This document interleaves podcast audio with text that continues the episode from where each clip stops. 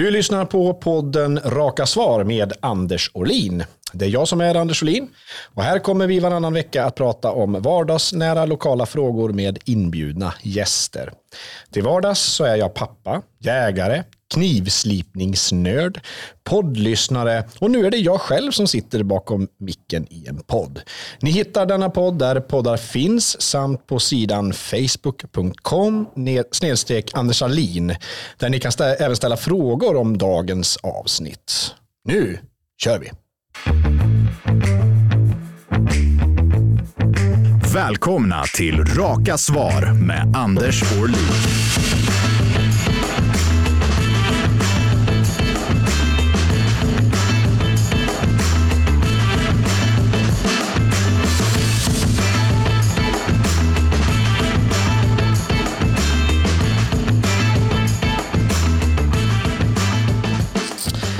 Sådär ja, och därmed har jag äran att hälsa dagens gäst välkommen och det är ingen mindre än landshövdingen Maria Larsson. Välkommen hit. Ja, men tack så mycket.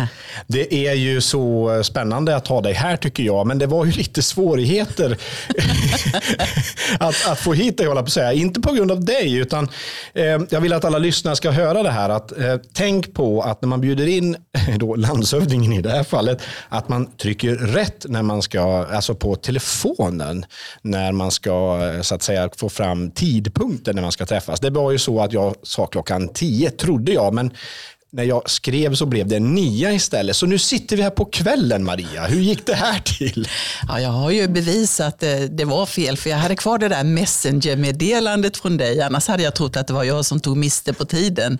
Så när du ringde mig klockan tio i morse och undrade var jag var så var jag ute på landsbygden på en rundresa till olika lantbruksföretagare. Så jag var långt borta från Örebro. Eh, men eh, jag blev också sådär lite osäker och tänkte att ja, men det är nog jag som har missat misstagit mig. Men jag tog fram det där beviset i Messenger och såg att nej, 19 eh, hade du föreslagit. Och jag tänkte på det när du, när du kom med det här förslaget. 19 på kvällen, vad har han för vanor den där Anders Olin? Men okej, okay, vi kör då. Ja, det var, det var spännande. Och du vet den där känslan när jag ringde dig och funderade, men Maria Larsson hon brukar alltid vara i tid. Hon är ju liksom det är landshövdingen själv. Och, och, och, och, så, och sen när jag pratade, och du är så lugn och cool. Förstod du att någonting var fel när jag ringde eller var det bara att jag ville bara ringa och snacka lite innan kanske? Ja, jag tänkte du skulle höra om jag tänkte komma ikväll. Så jag tyckte inte det var något märkligt alls. Utan ja, trevligt att han hör av sig. Ja, där ser man att det finns ju en anledning till att jag ibland får en hel del hjälp med min kalender. Eh, oavsett vad, så mm, det är ju spännande. Jag tycker det är intressant att höra vem Maria Larsson eh, är, för jag vet en sak. Du är född på en bondgård, stämmer det? Det stämmer bra, så att det var härligt att komma ut på landsbygden och träffa lantbruksföretagare idag. Även om gårdarna här uppe i vårt län ser väldigt annorlunda ut mot där jag är född. Jag är född i södra Småland i Vilhelm Moberg-trakter så det är jättesmå åkrar och massor med stenmurar överallt. Eh, det är problem att vända med en traktor på en del åkrar alltså. Så att, eh, väldigt annorlunda och jag kan ju tycka att det är så enormt vackert på Närkeslätten när säden vajar där, eh, vetet står tätt och enormt stora åkrar. Det händer att jag stannar bilen och bara tittar och står där och njuter. Och sen tycker jag också att det är jättevackert på hösten när det ligger nyplöjda fåror eh, sida vid sida. Ja, eh, det låter kanske jättekonstigt men jag tycker det är otroligt vackert. Nu är det mycket som är, är höstsått eh, och det ser, gröda, grödan ser bra ut här nu, det som såddes i höstas. Så att det kommer att bli en bra skörd här om vi bara får lagom regn och lagom sol. Nej, men jag, det präglar mig nog väldigt mycket som person. Jag är intresserad av att följa lantbrukets eh, utveckling och det har jag fått bevis på idag. Att det är, jag har varit ute på fyra gårdar där man har generationsskiftat och nya unga människor står beredda att ta vid och ge oss den livsmedelsförsörjning som vi så väl behöver i landet. Och då återstår ju en viktig fråga tänker jag, för det är nog en del lantbrukare som lyssnar här tror jag. Kan du köra traktor? Jajamensan, jag körde faktiskt en på ett valborgsmässofirande här i länet häromsistens. Så, sen fick jag stå i en traktorskopa och hålla vårtal. Och, ja, nej, men traktorer är kul.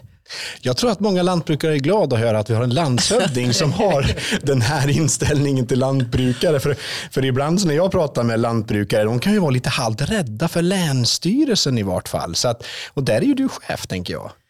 Ja, jag hoppas att de inte känner någon rädsla. Eh, för vi eh, har ju både möjlighet att dela ut mycket stöd, eh, pengar som kommer från EU men också från svenska regeringen till jordbrukare, olika typer av stöd. Men vi har ju också en kontrollfunktion.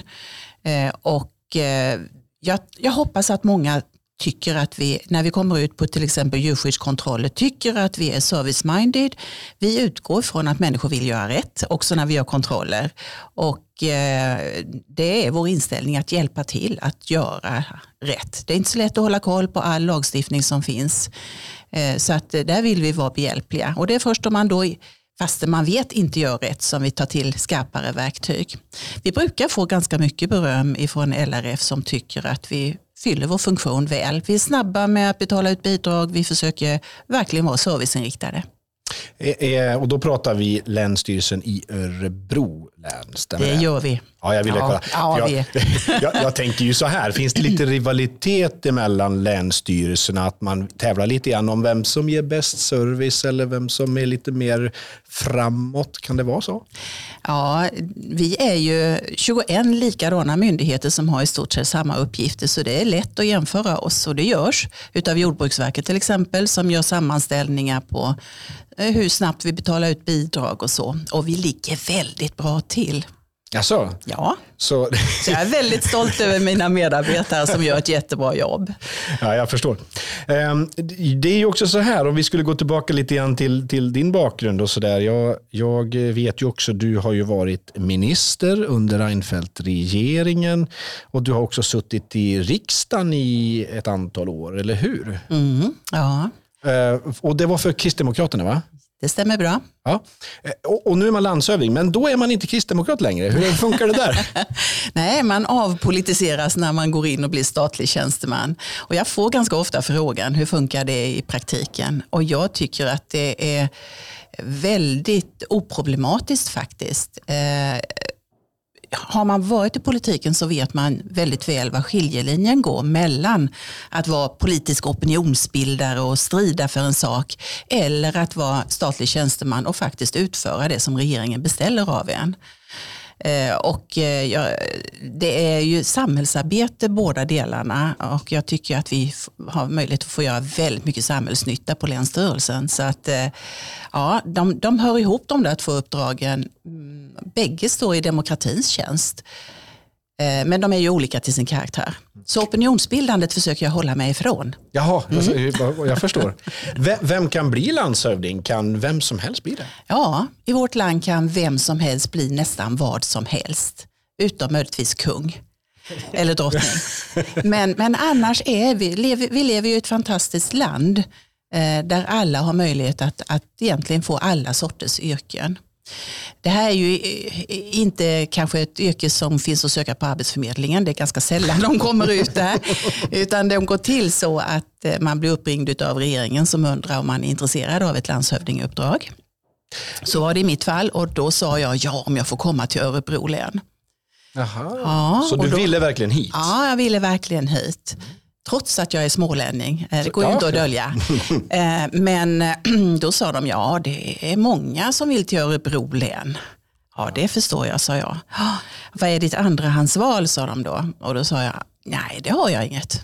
Så jag spelade högt där på Örebro och eh, det dröjde nog en månad innan de ringde tillbaka sen och sa, det blir Örebro. Då, Rickard Axdorff, min ja. sidekick i detta. Eh, jag tänker så här nu att om vi, om, om man skulle, du, du, är ju, du, du har ju podden Bondepraktikan också och, och, ni pratar om mycket och sånt där. Då tänker jag så här, ni har ju, och bönderna har ju mycket med Länsstyrelsen att göra. Mm. Då tänker jag så här nu, att om, um, eh, om vi skulle söka en, en, en landshövding någonstans i Sverige, Eh, hur skulle den annonsen se ut, tycker du? och sånt här förbereder inte du mig på. Nej, rakt den är helt spontan just nu, men jag, jag fick feeling. Ja, nej, men någonstans där så att, eh, så här, vi, alltså, vi, vi har ju en landshövding som har en bakgrund från eh, en bondgård. Eh, och vi har tidigare poddar pratat om att ens ungdom på något sätt formar vem man är och vilken individ man blir och att det där är ganska så starkt. Och Det ser vi även liksom när man föder upp hundar eller vad det nu är, liksom första åtta månader är väldigt viktigt. Så att, jag, nå, någonstans där så skulle jag ändå landa i liksom att man skulle ha den profilen som vår nuvarande landsförvaltning faktiskt har. Att man har en koppling till just lantbruket. Eh, och sen så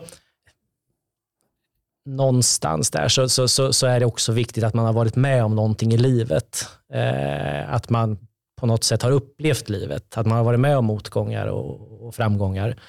Eh, jag, jag, tror att det är viktigt för att få perspektiv på saker och ting. Att man verkligen har eh, varit med på flera håll. Så man skulle kunna säga att ditt tips till detta är att en, en landshövding ska helst ha varit bonde och uppväxt på gård och haft det lite kämpigt i livet. Vad säger du om det Maria Larsson?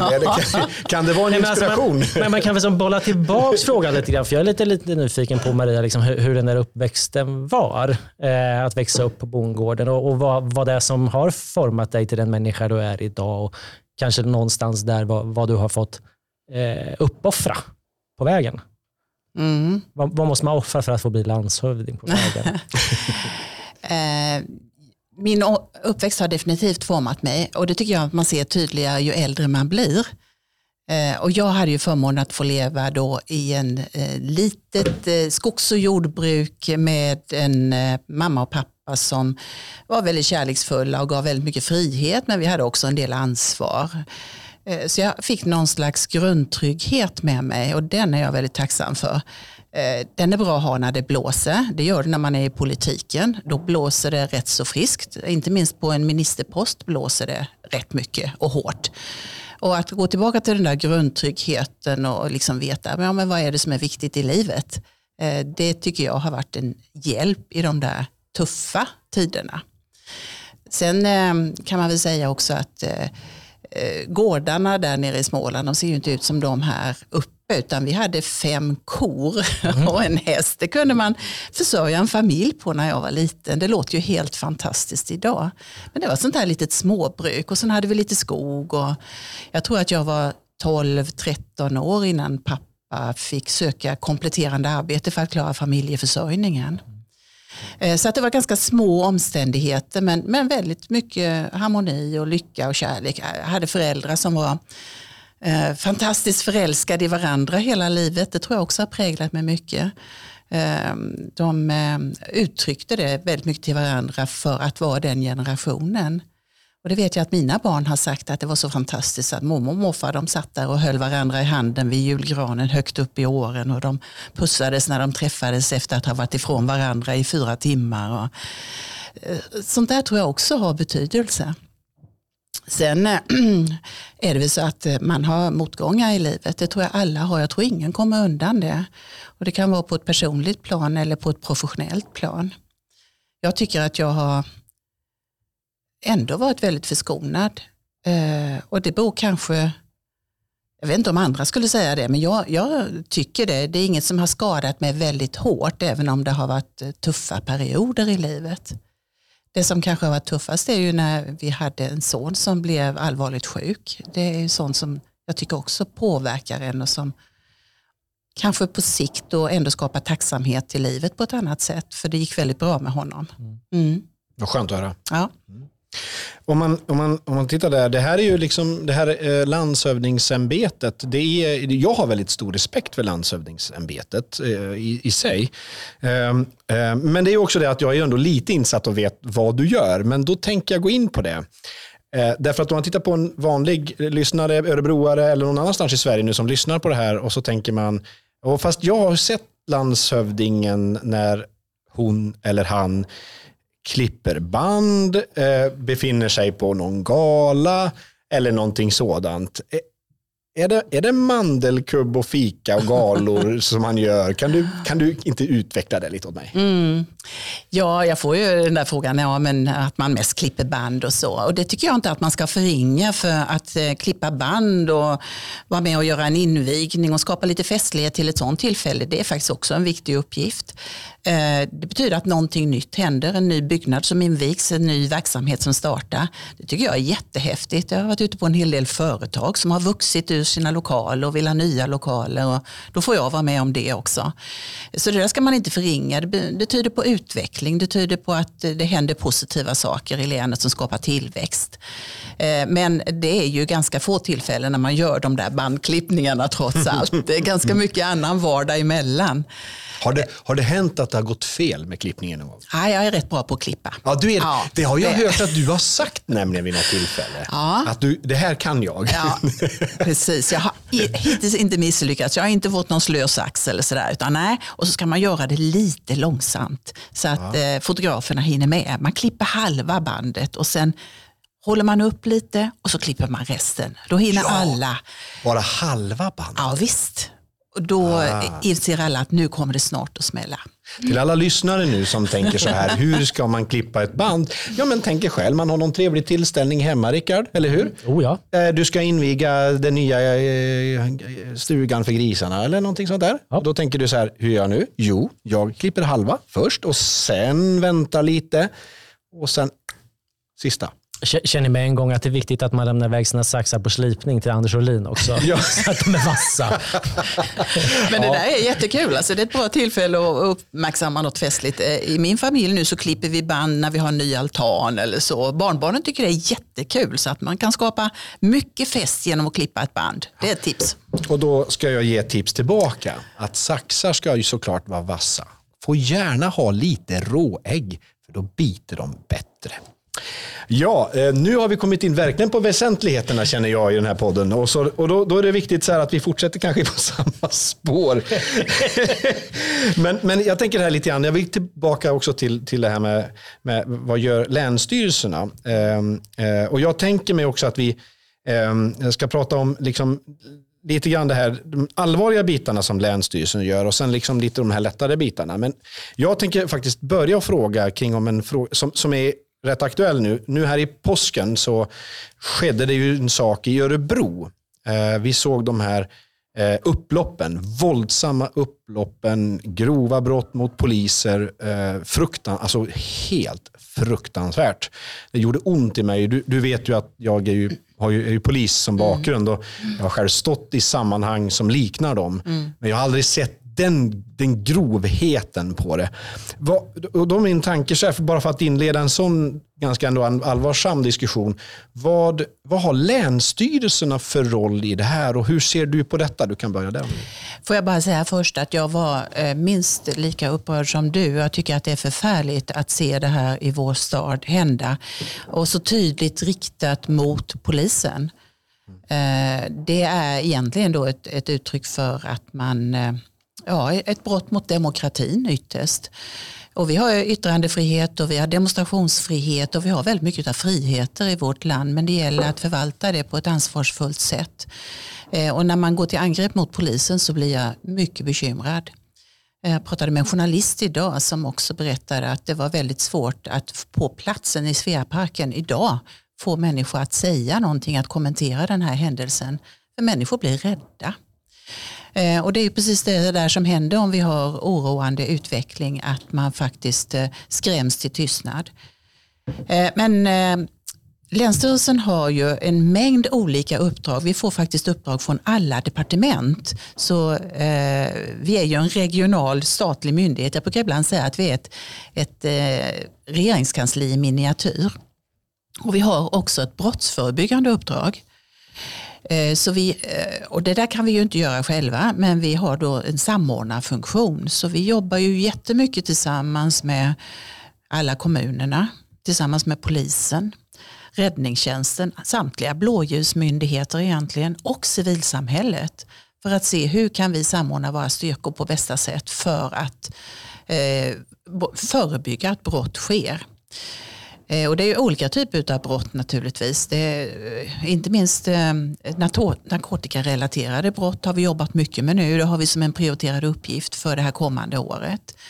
Och då försöker vi hjälpa kommunerna till exempel genom att mäta halter av narkotika i avloppsvatten så att eh, kommunerna ska kunna följa en trend över längre tid. Är det Länsstyrelsen som mäter Vi, detta? eh, man mäter det ute i kommunerna men vi samordnar transporterna för att underlätta för kommunerna. Och det ligger liksom i den där samordnarrollen att underlätta för att saker ska kunna hända i kommunen eller ute i de olika kommunerna. Så samordnarfunktionen är superviktig och den har vi på så många områden. Eh, en annan sån här sak som vi har startat upp nu är eh, att kartlägga hur det ser ut med knarket på krogarna. Eh, vi vet att det drivs en del brottslighet där och kan vi få, det finns en, en strategi som går ut på att få krogägare att medverka till att eh, sanera bort knarket på krogarna och eh, det är någonting som vi vill försöka i nästa steg. Så att hitta strukturer som vi vet fungerar, som är evidensbaserade, som är utvärderade.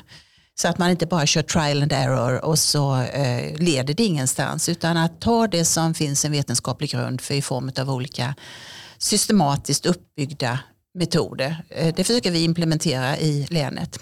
Våld mot kvinnor, eh, ett annat sånt där uppdrag som vi har. Eh, där vi har mycket samarbete med kvinnojourerna i länet men där vi också vill försöka få till, till stånd bra behandlingsmetoder för män som slår. Eh, det är ju bara så man långsiktigt kan lösa problemet. Så alla de här olika fronterna försöker vi jobba på när det gäller brottsförebyggande arbete.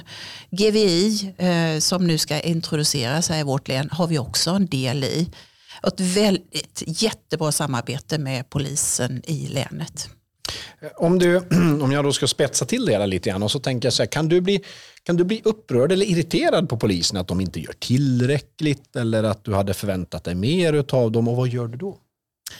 Nej, det ska jag inte säga att jag är irriterad på polisen. Eh, jag tycker att eh, vi har en polis som, som nog utifrån sina förutsättningar och resurser gör vad de kan. Eh, tycker det är fantastiskt att människor ställer sig i samhällets tjänst i en poliskår som har ganska tufft många gånger.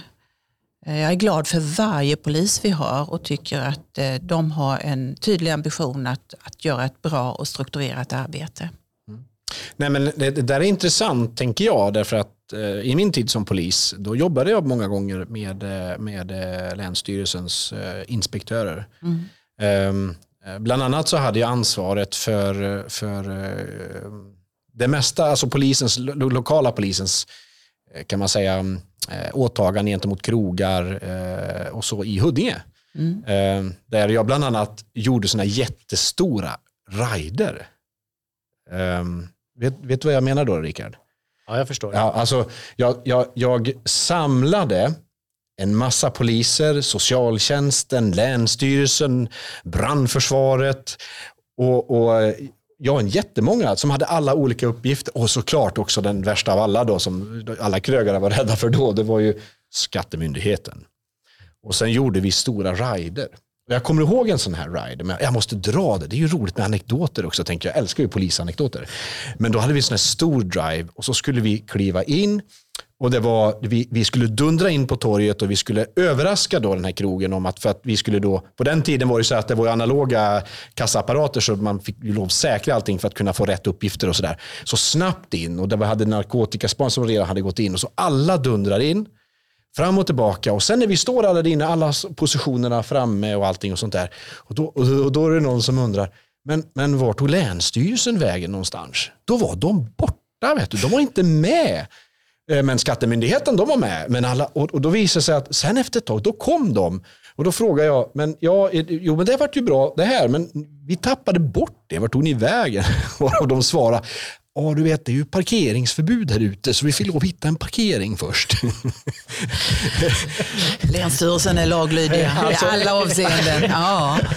Var, var, var, varav jag som polis då fick liksom uppdraget, för att jag gav mig själv uppdraget, att, vänta lite nu, vid tillslag vid de här tillfällena kan jag som polis ge Länsstyrelsen tillstånd att ställa sin bil där man annars inte får parkera. Jag kommer inte ihåg vad jag kom fram till för svar eller talat. Men okej, det var en anekdot i alla fall. Det måste man få dra ibland. Ibland. Absolut. Ja, Det är var lite gullig också. För Lite gylle gullig. tillvaron, ja jag tycker. Nej, men det, det, det här är intressant, för då är det så här att Länsstyrelsens uppdrag är ju då väldigt, väldigt brett, eller hur? Ehm, men, men, men ni har ju också, eh, om jag uttrycker mig så här, Länsstyrelsen är ju också offensiv. Ni har ju inspektion. Alltså det här med liksom att eh, gör kommunerna rätt? Eh, gör eh, enskilda rätt? Och då har ju ni också liksom en, precis som polisen och skattemyndigheten och andra, ni har ju en repressiv som det heter, alltså lite tuffare uppdrag att inspektera och se till att man gör rätt också. Kan du beskriva lite om den verksamheten? Jo men det är ju så. Vi har både uppgift att dela ut mycket bidrag till, till olika ändamål men vi har ju också en kontrollfunktion. Eh, djurskyddskontroller till exempel gentemot eh, eh fa, eh, djurskydds, eh, djurägare, både sällskapsdjur och eh, lantbrukets djur. Men vi har också då gentemot kommuner många typer av kontroller. Vi ska kontrollera att de följer upp sina alkoholtillstånd, att de gör sina miljöinspektioner, sina livsmedelstillsyner och så vidare. Eh, så vi har ju rätt så många kontroller som riktar sig mot kommunerna. Eh, Och det är samma sak där eh, som jag berättade innan, att vi, vi utgår ju från att, att eh, de gör vad de ska, men vi ska kontrollera dem och försöka hjälpa dem på traven att göra så rätt som möjligt. Om man tittar i länet nu, nu kommer det en rak, ett, ett rakt svar vill jag ha nu. Ehm, vilken kommun sköter sig sämst? Det beror på vad det gäller. Nej, men faktum är att våra kommuner, vi tycker att vi har ett jättebra samarbete med samtliga kommuner. Eh, och att de är på tå. Eh, och jag tycker ju att det har varit fantastiskt under pandemin nu. Hur alla har verkligen ställt sig på tårna och eh, velat samarbeta. Tycker också att samarbetet kommunerna emellan fungerar väldigt bra. Jag är väldigt glad för att våra kommuner alltid ställer sig positiva och till förfogande. Ett sådant exempel är eh, flyktingmottagandet. I en del län har man haft jätteproblem när man ska fördela det länstal som man får utav antal flyktingar som ska komma till ett län. I i vårt län har det aldrig varit problem. Här finns kommuner som säger ja vi har lite ont om bostäder, vi skulle gärna ta något mindre antal. Och så har vi andra kommuner som räcker upp handen och säger men vi kan ta några fler, vi vill ha ett jämnt mottagande.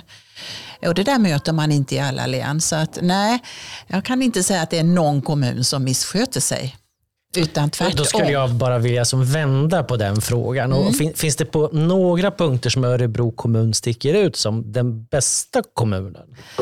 Så är det ju, för Örebro kommun har helt andra resurser än många av de andra kommunerna har. Och det märks, man har ett väldigt professionellt arbete på många sätt.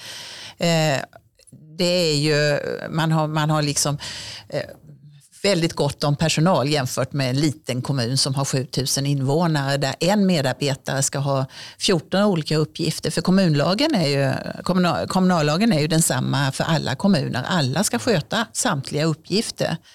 Och i en liten kommun får då en tjänsteman hantera väldigt många olika ärenden och blir inte så duktig eh, som en som kanske har ett, ett smalare fält att jobba på kan bli. Så att det, det märks i många avseenden och därför så är det ju viktigt att en sån där stor och stark kommun som Örebro också måste vara som Bamse, väldigt snäll mot de andra kommunerna och ge dem lite extra draghjälp. Är man bäst måste man vara lite snäll. Ja, tycker jag. Kan du, du, du kan inte ge någonting så jag kan liksom... Nej, som du kan använda mot Nej, någon men jag, annan. jag, jag tänkte det. Jag menar bara Karlskoga. Ja, nej, det, det, Karlskoga har nu satt en ny fin bro på plats apropå invigningar som vi ska inviga på valborgsmässoafton över eh, Björ, till Björkborn. Björkbornsbron är på plats nu. Just det. Med ett fint brospann över så att det där blir kul. Karlskoga är ju lite grann ett tema här på, i, i podden. Eh, och, det, och det är ju rätt spännande, eller hur? Vi, vi, vi, vi, vi tycker om Karlskoga, eller gör vi det Rickard? Alltså den där bron kostar en faslig massa pengar. Ja, så det gör den. Ja, jag såg någon siffra på det. Maria, hur mycket kostar High. den? Ja, det, jag har inte betalat den notan så jag kan inte svara på det. Det skulle vi aldrig ha godkänt. Ah, hej, Nej. okej, ja, där är vi. Alltså, så, ja. Mm, ja, jag förstår. Ehm, nej, men det är ju, tycker jag, rätt eh, spännande att, att, att prata med dig, Maria. Visst märks det, Rickard, att, att Maria är verkligen ett fullblodsproffs? Det märks att hon har varit både minister och politiker och allt det där. Ja, hon, först, Maria, du är så himla trevlig. Har du tänkt på det? Nej, men det är väl lite så här, när man har kommit en bit upp i åren, då, då liksom räcker det att man man ställer en liten fråga och så kan man prata på på den ganska länge. Jag hade en journalist som berättade för mig att när han gjorde sin första intervju så var det, intervjuade han Rolling Stones som, gjorde, som hade kommit till Sverige på Sverigeturné. Och då var killarna ganska unga eh, i bandet och han ställde någon fråga och fick ett enstavigt svar. Och så ställde han en ny fråga och fick ett enstavigt svar. Han var tvungen att hitta på nya frågor hela tiden. Och sen åkte han till nästa intervjuobjekt som var en farbror som fyllde 95 år. Då ställde han en fråga och det räckte. Det är väl så, man samlar på sig mycket berättelse och eh, ja, har många upplevelser och erfarenheter med sig i bagaget. Ja, men det, och det är ju viktigt. Och jag, jag tänker så här, liksom, att om man vill gå, skulle liksom vilja eh, vara lite tuffare med dig och sånt där, så man märker ju liksom att du har så trevligt tonläge och allt. Vad viktigt det måste vara att ha en landshövding som är trevlig. Alltså, finns det otrevliga landshövdingar? Nej, Maria? de är trevliga allihop. Nej, du kan väl bara säga att det finns någon. Ja, det får väl skrivas i regeringen, det är ju de som utser. Så att, eh, ja. Ja, just det. Regeringens fel, det har jag hört. Den har jag ju dragit några gånger. Ja, nej, men det, det, det här är ju spännande därför att, därför att ehm, eh, jag tror att många som har lyssnat nu har fått lite mer bild av vad en landshövding gör och vilken relation man har till både kommuner och till övrig och speciellt till lantbruket såklart, Rickard. Det blir du Oh ja. glad över. Oh ja. Ja. Oh ja. Ja. Det, du, du missade nu här en, en liten lucka så, som landshövdingen eh, öppnade. Musikintresset eh, någonstans där. V- vad, vad du vill du ut och dansade i din ungdom och lyssnade på Rolling Stones. Och, Jag, var, jag är ju uppvuxen på landsbygden och det var väldigt mycket folkparker på den tiden. Så att ja, jag var ute och det var dansade. ingen flower power och sådär. Och Woodstock. Nej, nej, det var lite, du vet jag är gammal så att jag, det var lite efter min tid höll jag på att säga. Vi kommer inte hitta några skandaler där heller. Nej, det tror jag inte. Jag skö- skötte mig exemplariskt. Nej, men det var väldigt mycket folkpark och dans eh, varje helg i mitt liv. Och det var en jätterolig tillvaro. Eh, dans är väl bra för allting, tänker jag. Det är fysisk aktivitet, närhet, det är... Ja, jag tror att man mår väldigt bra av att dansa. Det dansas för lite nu för tiden har jag tänkt på. Det är ju corona som har ställt till det. Ja, och det är väldigt få fester där det är lite dans. Fast här, här, här kommer Maria med en spaning. Kommer det bli fler eh, logdanser i framtiden? Ah, kanske inte logdanser. Jag vet Nej. inte. Eller, Jag, jag hade Nej, hoppats men- på ett ja där. Ja, okej. Men ska vi köra något? Ja, ja, ja. Har du någon loge hemma hos dig? Ja. Eller? Ja. Han har en jättestor loge kan jag, kan jag vidimera. ja, Den men är då jättestor. Sommarens fest är intecknad där Japp, tycker jag. då blir det logdans hemma på gården. Landshövdingen är första som är bjuden. Tackar. Där ser man. Japp. Och, dessutom är det väldigt högt i tak jag det låter, låter fint. Eh, Jag har faktiskt en liten fråga. Jag kan inte riktigt släppa det här med länsstyrelserna. Därför att en notering jag har gjort, eh, det är ju att, att länsstyrelserna är också i politiken rätt så kritiserade. Eh, Jag ska inte säga vilket parti, men... men Jag har hört om något ungdomsförbund där. Ja, ja, det var ju så att jag- vet ju att, att eh, på ett visst partis möte här i Örebro så kom länsstyrelserna upp eh, på tal i något större sammanhang med en större församling. Och då var det någon som, det, det kanske är dags att lägga ner länsstyrelsen, var de sa. Varav, varav ett jubel uppstod. Så. Nu sa de inte att lägga ner landshövdingsämbetet eh, kan man väl säga. Men däremot länsstyrelsen. Finns det en kritik mot länsstyrelserna där ute och hur tacklar ni den? Det finns det säkert mot alla myndigheter och eh, det kan ju tyckas vara ett väldigt eh, roligt och populistiskt förslag att föreslå något sånt där. All heder åt Elisabeth Svantesson som gick upp och försvarade länsstyrelserna på ett utomordentligt sätt på samma möte. Eh, väldigt bra gjort och hon har ju väldigt inblick för hon sitter nämligen i i insynsrådet eh, på Länsstyrelsen. Jag tror att det finns stort behov av att staten ska finnas regionalt och det säger väl någonting då om att vi ska eh, ha uppdrag ifrån alla departement.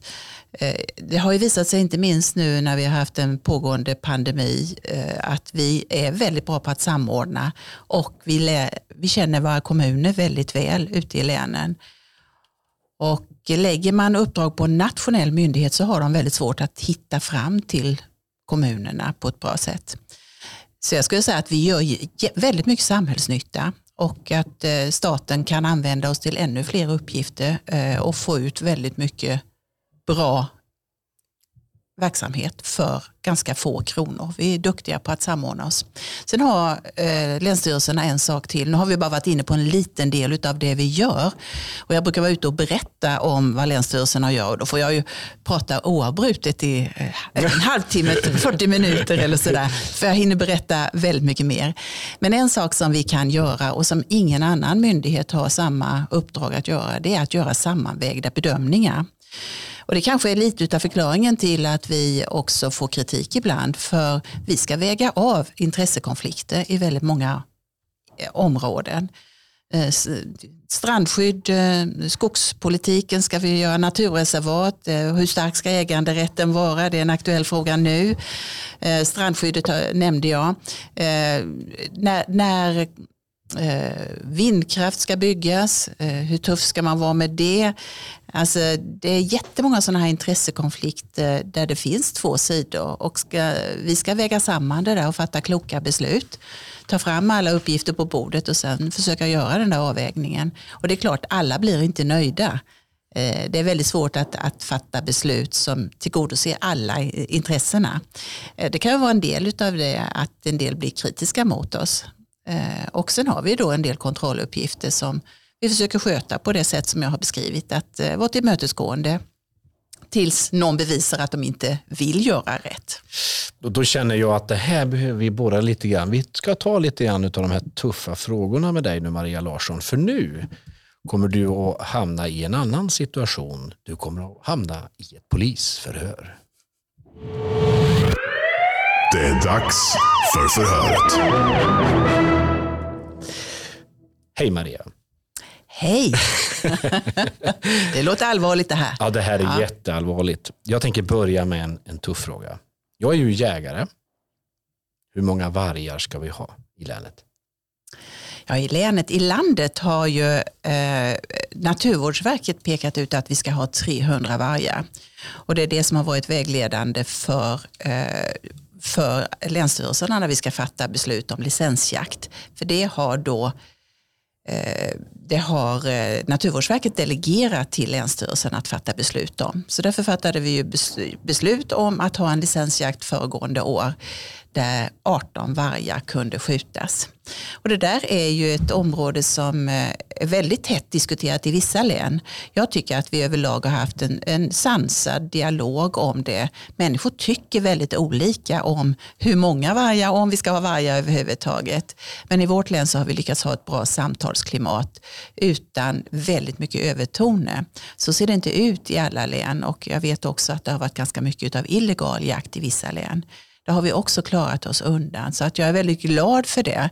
Och vi har ju en viltförvaltningsdelegation som jag leder där olika intressen ska samordnas. Det är också ett exempel på det här hur vi samordnar olika intressen. Eh, och där har vi haft bra samtalsklimat också. Men människor tycker olika och det, det, vi är en väl fungerande demokrati och det ska man ha respekt för. Men i viltförvaltningsdelegationen ska alla de här ändå få komma till tals.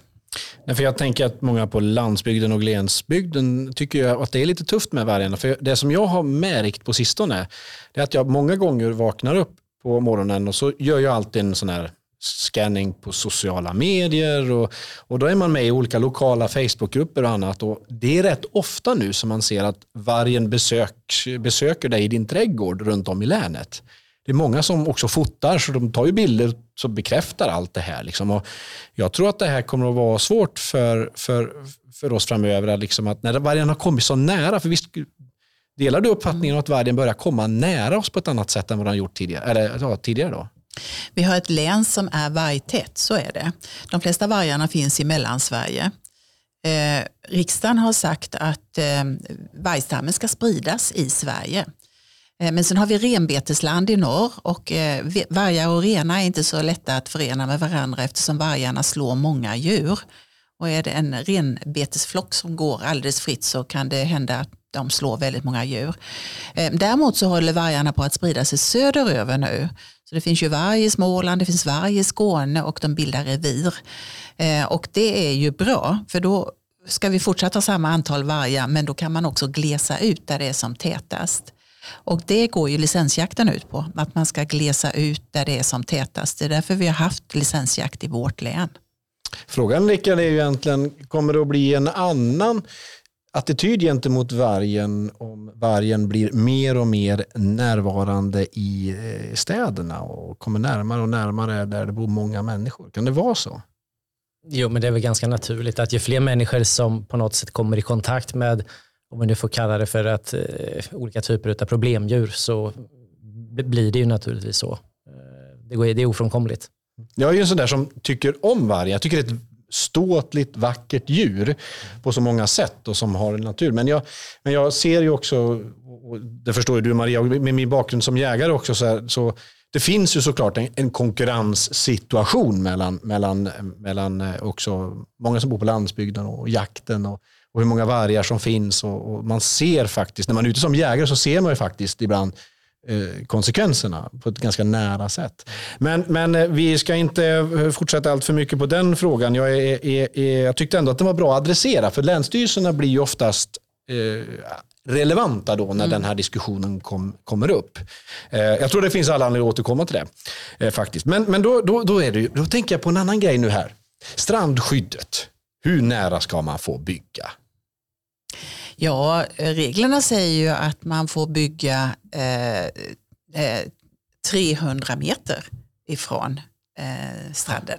Men visst ska väl det här underlättas nu? Ska det inte bli... Jo. Är det jag, jag som är felinformerad här? Nej, det fanns ju en proposition, men Ja. den röstades ju ner i riksdagen så att det blev inget av med den. Ah, Nej. Bland annat ditt parti där vet jag. Centern var jättesura på oss. Ja, det var ju det. Men det fanns ju andra saker i det som inte var så bra. För att jag vet att man kritiserar jättemycket. För vi ville ju, ha, vi ville ju luckra upp strandskyddet ganska rejält i förhållande till det förslaget. Så det var ju faktiskt en... en, en, en Mm. Så en var det. sak. Flera av de partier som röstade emot sa att de vill ha mer långtgående förändringar. Och visst var det så att man ville Och ha mer lokalt också? Att det skulle vara mer lokala möjligheter att kunna påverka? Alltså. I ert förslag eller? Ja, nej, jag tänkte, hur var det? Jag, jag måste komma ihåg att, men visst var det väl så att, att det var ändå uppe? Jag vet att Centern drev den linjen bland annat, att man ville ha det lite nära, men det blev inte så ändå på något vis. Jag, jag, Nej, det här med strandskydd är inte lätt för att vi tillsatte en utredning under den tid jag satt i regeringen som skulle lätta upp strandskyddet. Och eh, hade en utredning som någonstans på väg genom regeringskansliets alla departement förändrades. och ut på länsstyrelserna. som inte blev så mycket med eh, utav eh, förändringar. Och det var väl egentligen samma sak med den här, att den blev inte så långtgående som direktiven egentligen sa från början. Men eh, mm, vi får se vad som händer. Eh, människor vill ju gärna bo strandnära eh, och man förstår det där. Man mår bra jämte vatten helt enkelt. Och vi har ju ett land med väldigt många sjöar. Så en del lättnader försökte man ju göra i den här, det här nya förslaget som nu föll då. Till exempel att man inte skulle ha något strandskydd alls runt små vattendrag. Ehm, jag tänker, nu tänker jag bara spontant, det är ju, all partier tycker olika fram och tillbaka i det där, men, men jag, jag, jag tycker ändå om den här principen om att man ska få besluta, alltså att, att besluten ska vara så nära där man bor som möjligt. Alltså att man ska, liksom den här lokala principen, att, det tycker jag är en sån här bra grej. Jo, ja, men där är väl naturligtvis, jag har en fru som kommer från Gotland och där är det väldigt mycket vatten. Eh, och, och, Jaså, ja. ja, så att när, när jag släpper över henne till fastlandet då, så, så var det inte så mycket vatten och inte så mycket utsikt heller. Så att, eh, jag har ju då byggt våtmarker. Så att vi, vi har ju numera vårfåglar och, och man får ducka för när det kommer gäss och, och flyger över gårdsplanen och sådär. Så att det har ju blivit lite mer strandlikt på så vis. Då. Eh, och sen så emellanåt så får vi eh, åka upp till Rusakulan för att vi ska se långt. Alternativt får vi åka upp då på eh, Oljeberget, ja, eller K- Kumlahögen då, eh, för att få se långt. Eh, ja. Men du, vad, vad härligt att du anlägger våtmarker. Det har vi också uppdrag att, att eh, ge bidrag till. Ja, det är ni som har betalat dem. Ja, det ser man. Men Oh, det, ja. det är jättebra också ur klimatsynpunkt för det kan ju både suga upp vatten och vi får väldigt mycket nederbörd och vara en reserv i, i torkande tider när, när vi har väldigt lite regn. Så att det reglerar liksom både mycket och lite nederbörd.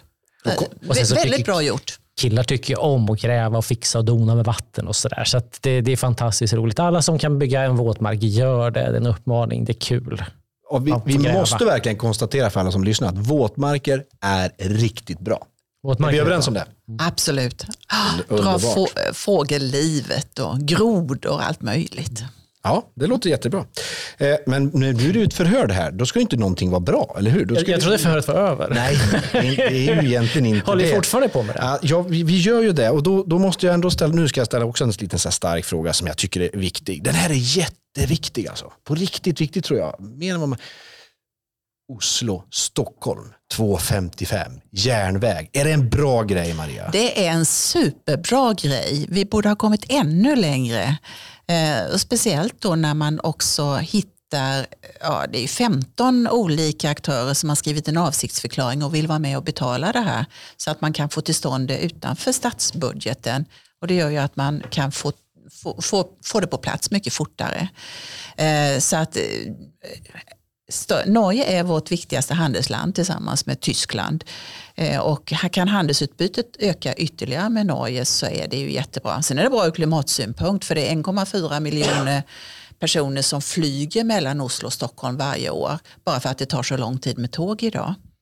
Eh, och eh, åker 80 procent av dem istället tåg så får man en väldig klimatvinst på det där också. Så att det är bra på alla sätt.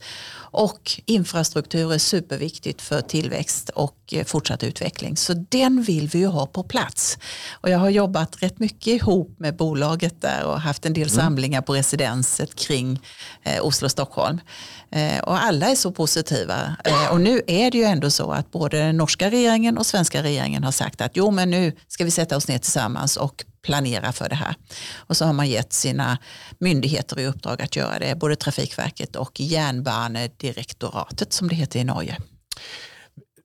Då ska jag bekänna någonting, för alltså det är ju inte jag som ska bekänna det förhör. Ja, Du, du kommer aldrig kunna jobba som polis efter detta. Och, och, återigen, alltså polisledningen får inte lyssna på den här podden. Jag säger bara det. Men ehm, känner du till historien om, om, om hotellfoajén i Cannes? Nej, Ja, då, den alltså, vill jag gärna höra. Alltså den här är ju spännande. Jag var på en sån där mässa, eh, fastighetsmässa nere i Cannes, där vi promotade då lite olika saker. Och, eh, och, och en sak som var viktig, då hade vi inplanerat ett möte med eh, eh, Stockholms då, eh, vad heter det? stadsborgarråd, heter det va? Eh, som ansvarar för hur man bygger liksom, sådär i Stockholm. Och så hade vi det tillsammans också med eh, eh Oslos eh, handelskammare motsvarande. Så att de två noderna. Och det var jag, Björn Sundin och Lennart Bondesson som sitter i hotellfoajén och pratar om den här frågan. Och då kommer vi fram till att nu kör vi.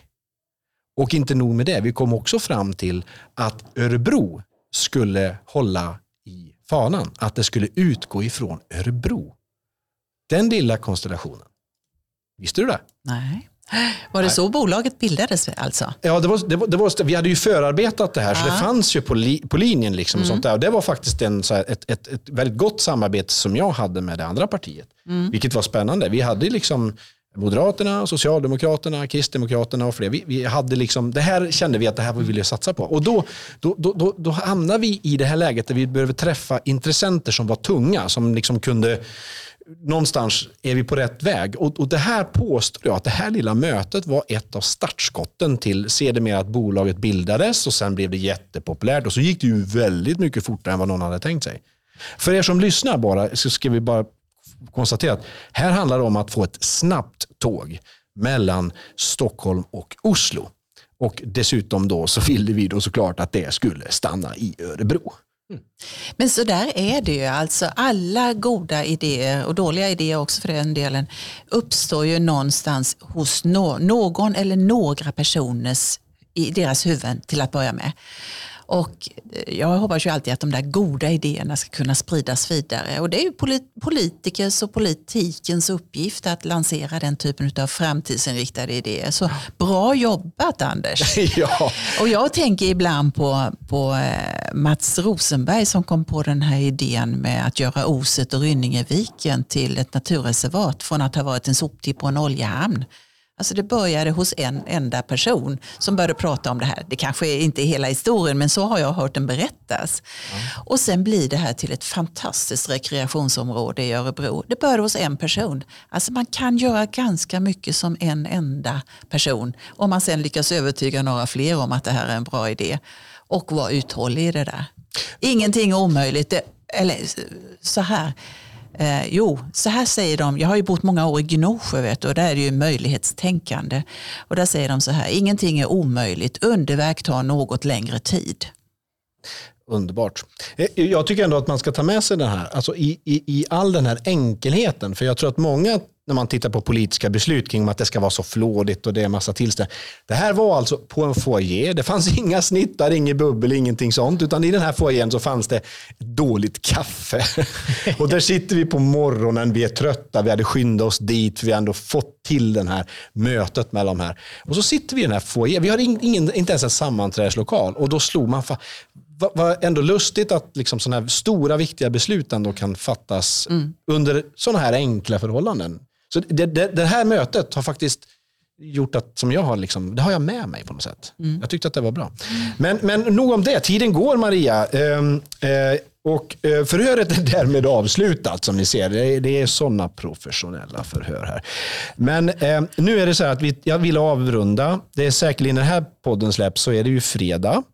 Och eh, folk nu eh, kanske lyssnar på den här när man sitter i bilen på väg hem och så är det lite sånt där. Och då, då är det ju några sådana här lite sådana här fredagsskvaller som vi måste gå igenom nu och skicka med alla som lyssnar på den här podden. Först och främst, du bor på slottet. Yes. Hur är det att bo på slottet? Ja, det är ju en stor förmån. Och jag som är född på en bondgård, jag hade inte riktigt tänkt det där. Men, men det går ganska bra tycker jag. Man vänjer sig. Ja, men det är ju massa musikarrangemang och liknande ja, på bondgården och sådär. Ja, du blir aldrig störd av det? Nej. nej du, du öppnar aldrig jätte... fönstret och skäller jo, på dem? Jo, nej, jag öppnar fönstret. Om jag inte har löst biljett så öppnar jag fönstret och lyssnar. Gratis lyssnar. Jaha, det en av förmånerna alltså. Ja, Absolut.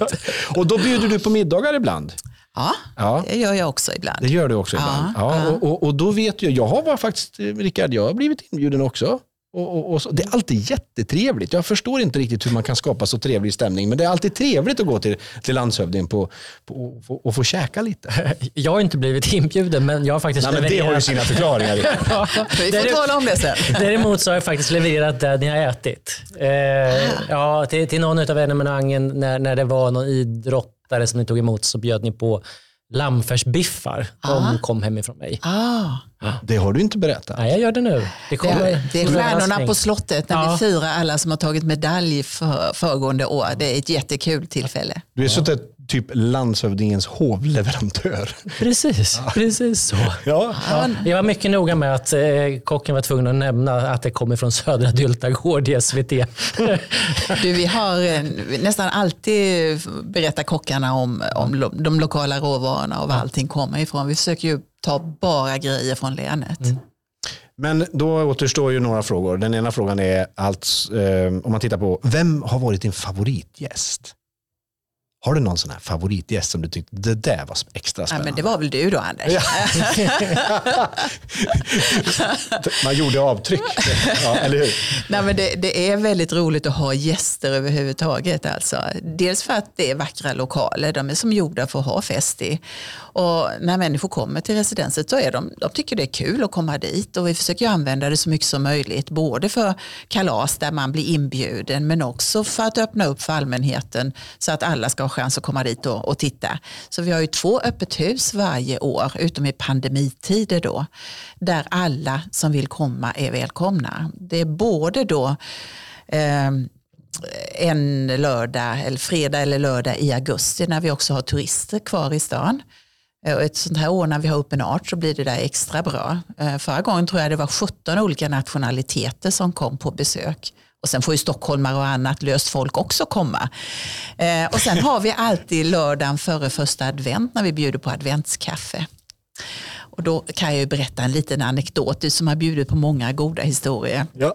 Vi brukar ha sådär runt tusen gäster som passerar under eh, tre timmar på, vid de här tillfällena. Tusen gäster. Ja, Den det- du Rickard. Mm, Och så har vi lite, lite utställningar och annat. Och vid jul har vi lite julpyssel för barnen och tomte som sitter där. För vi vill gärna att barnfamiljer också ska komma. Eh, och eh, det här första året som jag var där, då var det en, en dam som hade varit återkommande gäst, förstod jag. Hon gick fram till kaffebordet och så öppnade hon sin handväska och så stoppade hon ner tre stycken saffransbullar i den. Och då tittade det väl någon av mina medarbetare lite på henne och så sa hon, ja, jag har inte varit här på tre år nu. Stängde hon väskan med en smäll. Hon hade, kunde tillgodoräkna sig det. Men, men det där är trevligt, för när jag har blivit inbjuden i något olika sammanhang, då har det varit så att man har hamnat vid ett bord och en av de största behållningarna, förutom ett väldigt gott värdskap, för det är alltid spännande att komma till slottet såklart, men det, en av de absolut största behållningarna tycker jag, det är när man hamnar hos några av de gäster, sitter man vid ett bord så här runt och fint och det, allt är optimerat för att man ska kunna prata, eller hur Maria? Mm. Och, då, och då är det sådana som då aldrig har varit där, som kommer från olika ställen ifrån eh, kommunen eller länet, som aldrig har varit där, som tycker ju det här är ju jätte, jättespännande. Och det är så roligt att möta dem och prata med dem och, och, och, och de får berätta varför de är bjudna dit och vad de gör. Det tycker jag faktiskt är det bästa. Så sluta inte med det Maria. Nej, jag ska faktiskt ha en sån nu i maj när jag har bett alla kommunstyrelseordförande att välja ut två personer i varje kommun i länet som har gjort något bra för den kommunen. Och då får jag träffa en massa nya människor eh, som har gjort bra saker. Och jag berättar alltid om alla gäster och presenterar dem. För då märker man att det uppstår det nya konstellationer. När man sen eh, går och dricker kaffe på stående fot så börjar folk prata med varandra för de har hört en presentation om den där personen och då måste de ställa någon fråga. Så det leder till många nya kontakter. Och nya affärer har faktiskt också hänt ibland. Ja, det tycker vi om. Då måste jag också fråga om kungafamiljen. För att det är, Ja. bor kungafamiljen hos dig när de är i stan? Ja, om de vill bo över så bor de hos mig. Vi har ju en kunglig sängkammare som eh, kan användas också till gästrum åt andra gäster men det ska finnas på varje residens. Och på fredag kommer kronprinsessan hit. Men eh, det är ju behändigt resavstånd till Stockholm så kan de så åker de ju gärna hem om de inte har flerdagars aktiviteter. Rickard, då kan ju du ställa någon traktor i vägen för dem eller något sånt där så att de måste vara kvar. För det är ju trevligt när kungafamiljen är i stan tycker jag. Ja, jag gillar ju kungafamiljen. Ja, jag med. Ja. Jag, jag, jag är monarkist. Ja, jag med. Det, Alltså jag tycker det är så otroligt. När de, jag blir jätteupprörd liksom, när folk rycker på axlarna liksom, när- när, kungafamiljen är i stan. Då blir jag, nej men stopp ja, nu. ja, precis. Flaggor till alla och sen så ut och vifta. Ja, Definitivt. Röd matta, flaggorna i topp. Alltså det, här, det, är ju, det är ju en sån härlig nationell samling. Det är kultur på ett, liksom nationell kultur när den är som bäst ju. Då kommer ni att få mycket att fira nästa år för då firar kungen 50 år på tronen. Det är ganska fantastiskt. Det borde han ju fira i Örebro tänker jag. Ja, och samtidigt så firar då eh, Gustav Vasa, då är det 500 år sedan han valdes till kung. Så det blir väldigt mycket att fira nästa år. Oj då, ja, det, var, det låter faktiskt spännande. Eh, så. Eh, då, då, då, då återstår frågan, eh, är det någon du skulle vilja bjuda? Är det någon som du är här drömgäst Eh, bjuda till... Eh, till slottet? ah, du tänker så? Ja. Finns det någon Ah. dröm? Nu får du tänka väldigt fritt här tänker jag. Ja, vad ska jag hugga till med? Det finns ju så många olika genrer, liksom. allt från påven till någon rolig artist till eh, någon idrottsstjärna till, eh, ja, Den var lite Man- svår, eller Man hur? kan få välja två, men inte mer. Liberalare än så Medan Maria inte. funderar lite till på den. Rickard, vem skulle du vilja se att landshövdingen bjuder in? Men, eh, jag fastnade för påven med en gång. Franciscus, det hade varit superroligt. Ja. Och, och sitta och prata om, om eh, hans andra encyklia, Lovad var det du. Det skulle jag vilja göra. Det hade varit superhäftigt. Maria? ja. Men vi kan väl göra en gemensam framställan då kanske? Och, Jag tycker det. Ja. Då bjuds det på får Då är det först- ifrån då är- då- Rickards gård. Ja, det gör det. Då är det väl först middag på residenset och sen är det dans på logen hemma hos dig där. Dansar påven? Det gör han säkert. Han är någon hejare på det. Det tror jag också. Oh, oh, kommer de här, eh, vad de nu heter, eh, i blått och gult med roliga mössor och, och långa pinnar och grejer. Kommer de vara med och stå då framför logdansen tänker jag? Särskilt på logdansen tänker jag. Precis. Men, men, men eh, vi kan vi i alla fall, om vi får ställa lite krav på vår landshövding här, så känner jag att om påven kommer, då vill vi bli inbjudna, eller hur? Ja, det tycker jag. Ta För det vi som- tog någon form av initiativ. Ta det som ett löfte.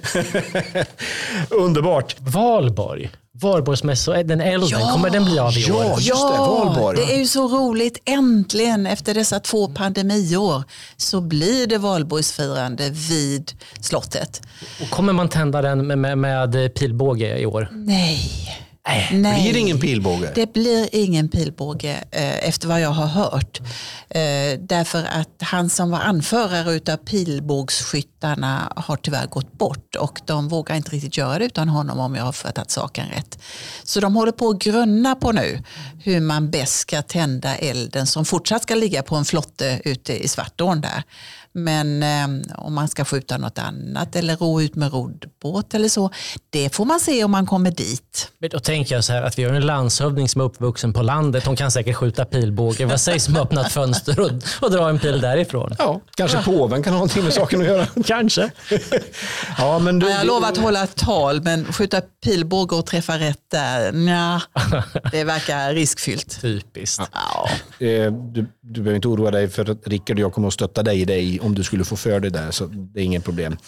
Maria, det är så spännande att ha dig här. Vi skulle kunna fortsätta prata hur länge som helst med dig för, för att det här är jättetrevligt. Eh, det ska inte vara så trevligt egentligen, ska det? Men jag, jag tycker det. Ja, alltså, trevliga gäster gör ju Ja, saker det- det- det-. Jag blev blir lite orolig där när ni började tala om förhör och det kom en sån här dramatisk musikvinjett. Ja. ja. Nu blir det allvar. Ja, det, det, det finns andra som kommer att bli mer tufft ansatta i den. Eh, men ehm, eh, lite avslutningsvis här så är det ju faktiskt så att jag har förstått som att du har annonserat, som det så fint heter, att du kommer att sluta som landshövding typ i år. Stämmer det här? Ja, det stämmer. Jag fyllde 67 i januari sen. Så att eh, jag har sagt att jag, jag fick ju förlängt då. Då sa jag att jag gärna jobbar fram till 67. Så det är jag jätteglad för att jag har fått göra. Eh, Men eh, ja, så är det. Vad gör du då? Då öppnar sig ju livet liksom på vid gavel igen. Då får man väl tänka in nytt. Jag måste göra saker som har samhällsnytta på ett eller annat sätt. Det tänker jag nog också. Men, men eh, det är ju så. Eh, statens bilar går ner. Nu tror jag man kan utvidga det till 68. Men eh, 67 var det ju tidigare. Så att då är det inte mycket att be för utan då får man eh, hitta på andra uppgifter. Jag tror att det finns jättemycket att göra. Jag är en föreningsmänniska också som har jobbat med väldigt många olika sorters föreningar. Eller hade ett litet företag en gång i tiden med konsultbolag. Och kanske man tar upp igen. Det finns ju massor med spännande saker att göra. Jag ser att alla nickar här runt bordet. Ja, ja det, det är härligt. Det är härligt. Men eh, kommer du att skriva memoarer? Ja, åtminstone till mina barn och barnbarn ska jag skriva eh, lite bra. om mitt liv. Ja. Eh, jag har en del anteckningar. Jag har så dåligt minne, men jag har en del anteckningar som kan vara till hjälp. Men du sitter ju egentligen, fast du vill ju inte säga det här såklart, men du sitter nog på en jättemånga roliga, allt ifrån pinsamheter till att du har sett så otroligt mycket som inte alltid kanske heller ska komma i dagens ljus. Med, med tanke på din bakgrund. Alltså, du har gjort en jätteresa och haft väldigt många viktiga, tunga positioner. Du måste ju ha sett rätt mycket Maria, eller hur? Ja, absolut. En del som man kan berätta och en del som man inte kan berätta. så, är det verkligen. Som man inte skriver om i en bok. Maria Larsson, landshövding här i Örebro län. Omtyckt landshövding skulle jag till och med vilja lägga till. Tack så jättemycket till att du ville besöka oss i podden Raka svar. Tack, Tack så så mycket. hemskt mycket för att jag fick komma. Kul. Sådär, du har lyssnat på podden Raka svar med Anders Orlin. Och vi har idag haft eh, gästen Maria Larsson som är landshövding i Örebro län. Eh, vill du veta mer om eh, landshövdingen eller kanske vill ställa lite frågor så går det utmärkt att eh, gå in på Facebookgruppen som, he, som har adressen facebook.com Anders Arlin. Ställ gärna frågor om dagens avsnitt, kommentarer, synpunkter motsvarande. Det ser vi fram emot och vi svarar såklart på det. Glöm inte att eh, lyssna på podden. Vi kommer att återkomma med nya spännande gäster framöver. Ha en bra dag.